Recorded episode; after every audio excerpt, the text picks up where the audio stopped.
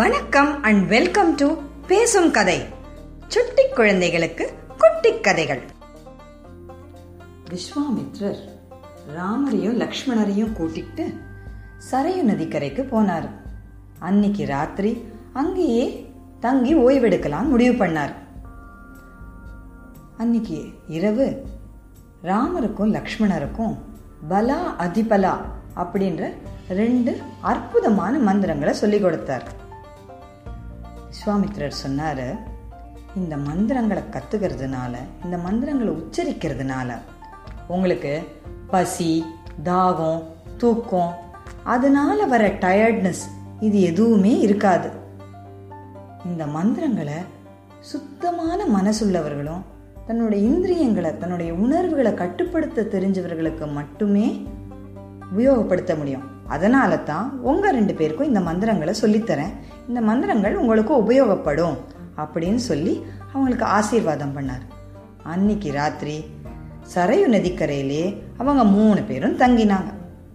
மறுநாள் காலையில் ராமரை விஸ்வாமித்திரர் எழுப்பினார். எப்படி எழுப்பினார் தெரியுமா?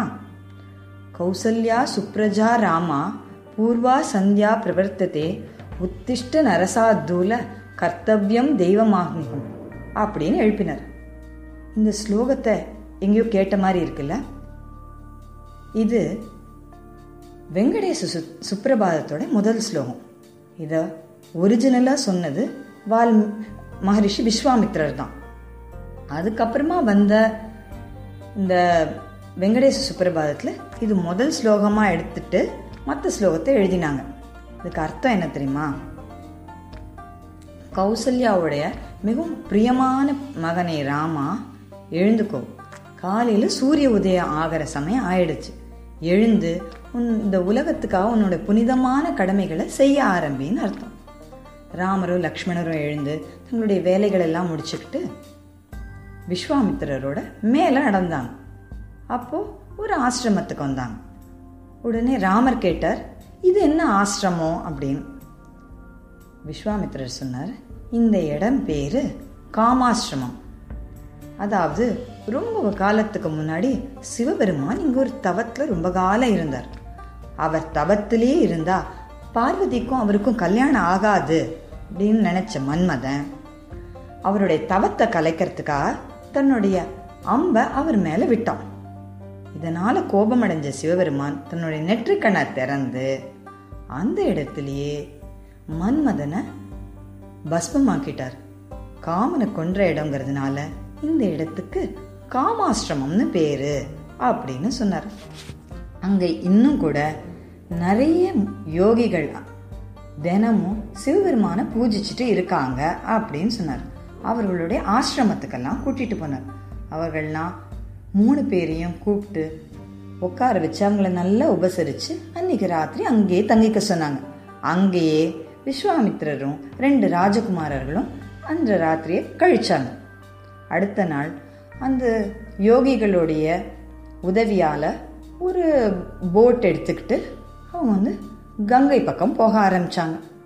திடீர்னு ரொம்ப சத்தமாக இருந்தது. அதாவது ஏதோ விழற மாதிரி சத்தம் கிடையாது.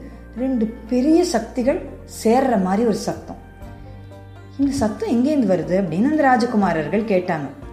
உடனே விஸ்வாமித்திரர் சொன்னாரு இது சரையு நதியும் கங்கை நதியும் சேர்ற ஒரு சங்கமம். அந்த சங்கமத்தினால வர சத்தம் தான் இது. ராமா லக்ஷ்மணா ரெண்டு பேரும் மௌனமா கங்கைக்கும் சரையையும் பிரார்த்தனை பண்ணிக்கோங்க அப்படின்னு சொன்னார். ராஜகுமாரர்களும் குரு சொன்னபடி ரெண்டு நதிகளுக்கும் தங்களுடைய மரியாதையான பிரார்த்தனையை செஞ்சாங்க. அந்த காலத்துலலாம் நதிகளை வந்து சாதாரணமாக ஏதோ தண்ணி போகிற இடம் நினைக்கல. அது அது இந்த பூமியோட உயிர் நாடிங்கிறத வந்து அந்த காலத்து மக்கள் நல்லாவே புரிஞ்சு வச்சுட்டு இருந்தாங்க அதனால நதிகளை தாயாக மதிச்சாங்க. அதுக்கு என்னைக்கும் பூஜை பண்ணாங்க. எதை நம்ம புனிதமாக நினைக்கிறோமோ அது என்றைக்குமே அசுத்தம் பண்ண மாட்டோம். அதனால்தான் தான் நதிகள் ரொம்ப க்ளீனாக அந்த காலத்தில் இருந்துச்சு. இப்படி நல்ல விதமா பூஜை பண்ணதுக்கு அப்புறமா பிரார்த்தனை பண்ணதுக்கு அப்புறமா மேலே போனாங்க. கொஞ்ச தூரம் போனதுக்கு அப்புறமா ஒரு ரொம்ப அடர்ந்த காடு வந்தது. அந்த இடத்துல ராமரையும் லக்ஷ்மணையும் நடத்தி கூட்டிட்டு போனார் விஸ்வாமித்திரர் காடு ரொம்ப செழிப்பாக இருந்த மாதிரி தான் இருந்தது. ஆனால் அந்த இடத்துல ஒரு மயான அமைதி இருந்தது. இப்படி பார்த்துட்டே போனாங்க. இப்போ விஸ்வாமித்திரர் சொன்னார் ராமா இந்த இடத்து பேர் தண்டகாரண்யம். ஒரு காலத்தில் ரொம்ப செழிப்பான ஒரு காடாக தான் இந்த காடு இருந்தது. ஆனால் இப்போ ஒரு கொடூரமான யக்ஷினி தாடகான் பேர். இந்த தாடகை இந்த இடத்த அப்படியே நாசம் பண்ணி வச்சிருக்கா. அவ நர மாமிசம் சாப்பிட்றா. அதனால இந்த பக்கம் மக்கள் யாருமே வரத்துக்கு பயப்படுறாங்க. இங்க இருக்கிறவங்க எல்லாரையும் பயமுறுத்தி இந்த காட்டையே ஒரு வழி பண்ணி வச்சிருக்கா. உன்னை எதுக்கு இங்க தெரியுமா கூட்டிட்டு வந்தேன்? நீ இந்த தாடகையை இப்போ கொல்லணும். இந்த கொன்னாதான் இந்த அழகான காடு ஒரு பெரிய சாபத்திலேருந்து வெளிப்பட்ட மாதிரி ஆகும் அப்படின்னு சொன்னார். உடனே ராமருக்கு ஒரு சந்தேகம். முனிவரே நீங்க இந்த தாடகை ஒரு யக்ஷினின்னு சொல்றீங்க. ஒரு யக்ஷினிக்கு வந்து எப்பவுமே இவ்வளவு சக்தி இருக்க முடியாது. யக்ஷர்கள் வந்து அவ்வளவு சக்தி வாய்ந்தவர்கள் கிடையாது. எப்படி இந்த தாடகை மட்டும் இவ்வளவு சக்தி வாய்ந்தவளா இருக்க முடியும்? அப்படின்னு கேட்டார். உடனே விஸ்வாமித்திரர் சொன்னார் ரொம்ப கரெக்டான கேள்வியை தான் கேட்டிருக்க ராமா. அது காரணத்தை சொல்கிறேன் இந்த தாடகையோட கதையை நான் உனக்கு சொல்கிறேன் அப்படின்னு சொன்னார். சுக்கேத்துன்னு ஒரு யக்ஷன் இருந்தான். இந்த யக்ஷர்கள் வந்து இப்போ இந்த பூமியில் வந்து வெறும் மனிதர்கள் மட்டும் இல்லை பலவிதமான உயிரினங்கள் இருந்தது. அதில் வந்து தேவர்கள் முனிவர்கள் யக்ஷர்கள் கந்தர்வர்கள் மனிதர்கள் ராட்சசர்கள் மாதிரி பலவேறுபட்ட உயிரினங்கள் இருந்தாங்க. இல்லை இந்த யக்ஷர்கள்ங்கிறவங்க அவ்வளோ ரொம்ப சக்தி வாய்ந்தவர்கள் கிடையாது. உடல் பலம் மிக்கவர்கள் கிடையாது. அப்படி ஒரு சுக்கேத்துன்னு ஒரு யக்ஷன் இருந்தான். அந்த யக்ஷன் தனக்கு ஒரு குழந்தை வேணும்னு பிரம்மாவை பிரார்த்தனை பண்ணான். பிரம்மாவும் உனக்கு ரொம்ப சக்தி வாய்ந்த ஒரு பெண் பிறப்பா. அவளுடைய சக்தி வந்து ஆயிரம் யானைகளுக்கு ஈக்குவலண்ட்டாக இருக்கும். அவ ரொம்ப அழகாகவும் இருப்பா அப்படின்னு ஆசீர்வாதம் பண்ணார் அதே மாதிரி சுக்கேத்துக்கு தாடகைங்கிற ஒரு அழகான ஒரு பெண் பிறந்தா. அவ ஆயிரம் யானை பலங்களோ பலத்தோட வளர்ந்தா. சுக்கேத்து தன்னுடைய மகளை சுண்டன் அப்படின்ற இன்னொரு யக்ஷனுக்கு கல்யாணம் பண்ணி வச்சார். ஒரு தடவை சுண்டன் வந்து அகஸ்தியர் மகரிஷி கோவப்படும்படி ஒரு பெரிய தவறு செஞ்சு அதனால அகஸ்திய முனிவர் அவனை சபிச்சு அவன் இறந்துட்டான். இந்த சுண்டனுக்கும் தாடகைக்கும் ஒரு மகன் இருந்தாங்க மாரீச்சன். இப்போ சுண்டன் இறந்ததை பார்த்து தாடகையும் மாரீச்சனுக்கும் பயங்கர கோபம் வந்துச்சு. அகஸ்தியரை கொல்லவே பார்த்தாங்க. ஆனா இதனால கோவப்பட்ட அகஸ்தியர் மாரீச்சனை ராட்சசனா போகிறபடி சபிச்சிட்டார். அதே மாதிரி தாடகைய நீ ஒரு கோரமான யக்ஷனியா மாறிடுவேன்னு சாபம் கொடுத்துட்டார். அன்னிலேருந்து தாடகையும் மாரீச்சனும் இங்க வரவங்க எல்லாரையும் ரொம்ப கஷ்டப்படுத்திட்டு இருக்காங்க. இந்த வழியா ஒரு மனிதன் கூட உள்ள நுழைய முடியாது. நுழைஞ்சா அவனை இந்த தாடகை சாப்பிட்டுருவான் அதனால இந்த தாடகையை நீ இப்போ கொல்லணும்.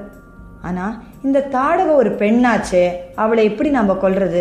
பெண்களை கொல்றது வந்து சத்திரிய தர்மம் கிடையாதேன்னு யோசிக்காத ராமா. இவ ஒரு பெண்ணுங்கிற ஒரு கணக்குக்குள்ள வர ஆளே கிடையாது.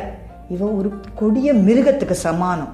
ஒரு கொடிய மிருகம் அங்க உள்ள மற்ற மனிதர்களை கொடுமைப்படுத்தும் போது அந்த மிருகம் ஆணா பெண்ணான்னு பார்க்காம அந்த ம மிருகத்தை கொள்றது தான் ஒரு சத்திரியனோட தர்மம். இப்போ இந்த தாடக ஒரு கொடுமையான மிருகம் மாதிரி ஆயிட்டா. இப்போ அவளை நீ கொன்னாதான் இந்த இடம் மீண்டும் பழையபடி ரொம்ப அழகா மாறும் அப்படின்னு சொன்னார். குருதேவரோட வார்த்தையை கேட்ட ராமர் சரி குருவே அப்படியே ஆகட்டும் நீங்க சொல்றபடியே செய்யறேன் அப்படின்னு சொல்லி தன்னோட வில்ல எடுத்து நாணேற்றி ஒரு லைட்டாக ஒரு சத்தம் பண்ணார். உடனே அந்த சத்தத்தை கேட்டு அந்த வைப்ரேஷனை கேட்டு அந்த ஹோல் காடு அதிர ஆரம்பிச்சது. இந்த சத்தம் அந்த காட்டில் இருந்த தாடக காதலையும் விழுந்தது. ஆஹா நம்மளை எதிர்க்கிறதுக்கும் நம்மளை சேலஞ்ச் பண்ணுறதுக்கும் யாரோ வந்துட்டாங்க போல இருக்கு அப்படின்னு சொல்லி பயங்கர கோவத்தோட அவ வந்தா. பார்த்தா அங்க மூணு மனிதர்கள். ஆஹா இன்னைக்கு நம்ம எங்கேயும் போகாமையே நமக்கு ஒரு வேட்டை கிடைச்சது அப்படின்னு தாடக நினச்சான். ஆனா ராமரோட சண்டை போடுறது அவ்வளோ ஈஸியாக இல்லை.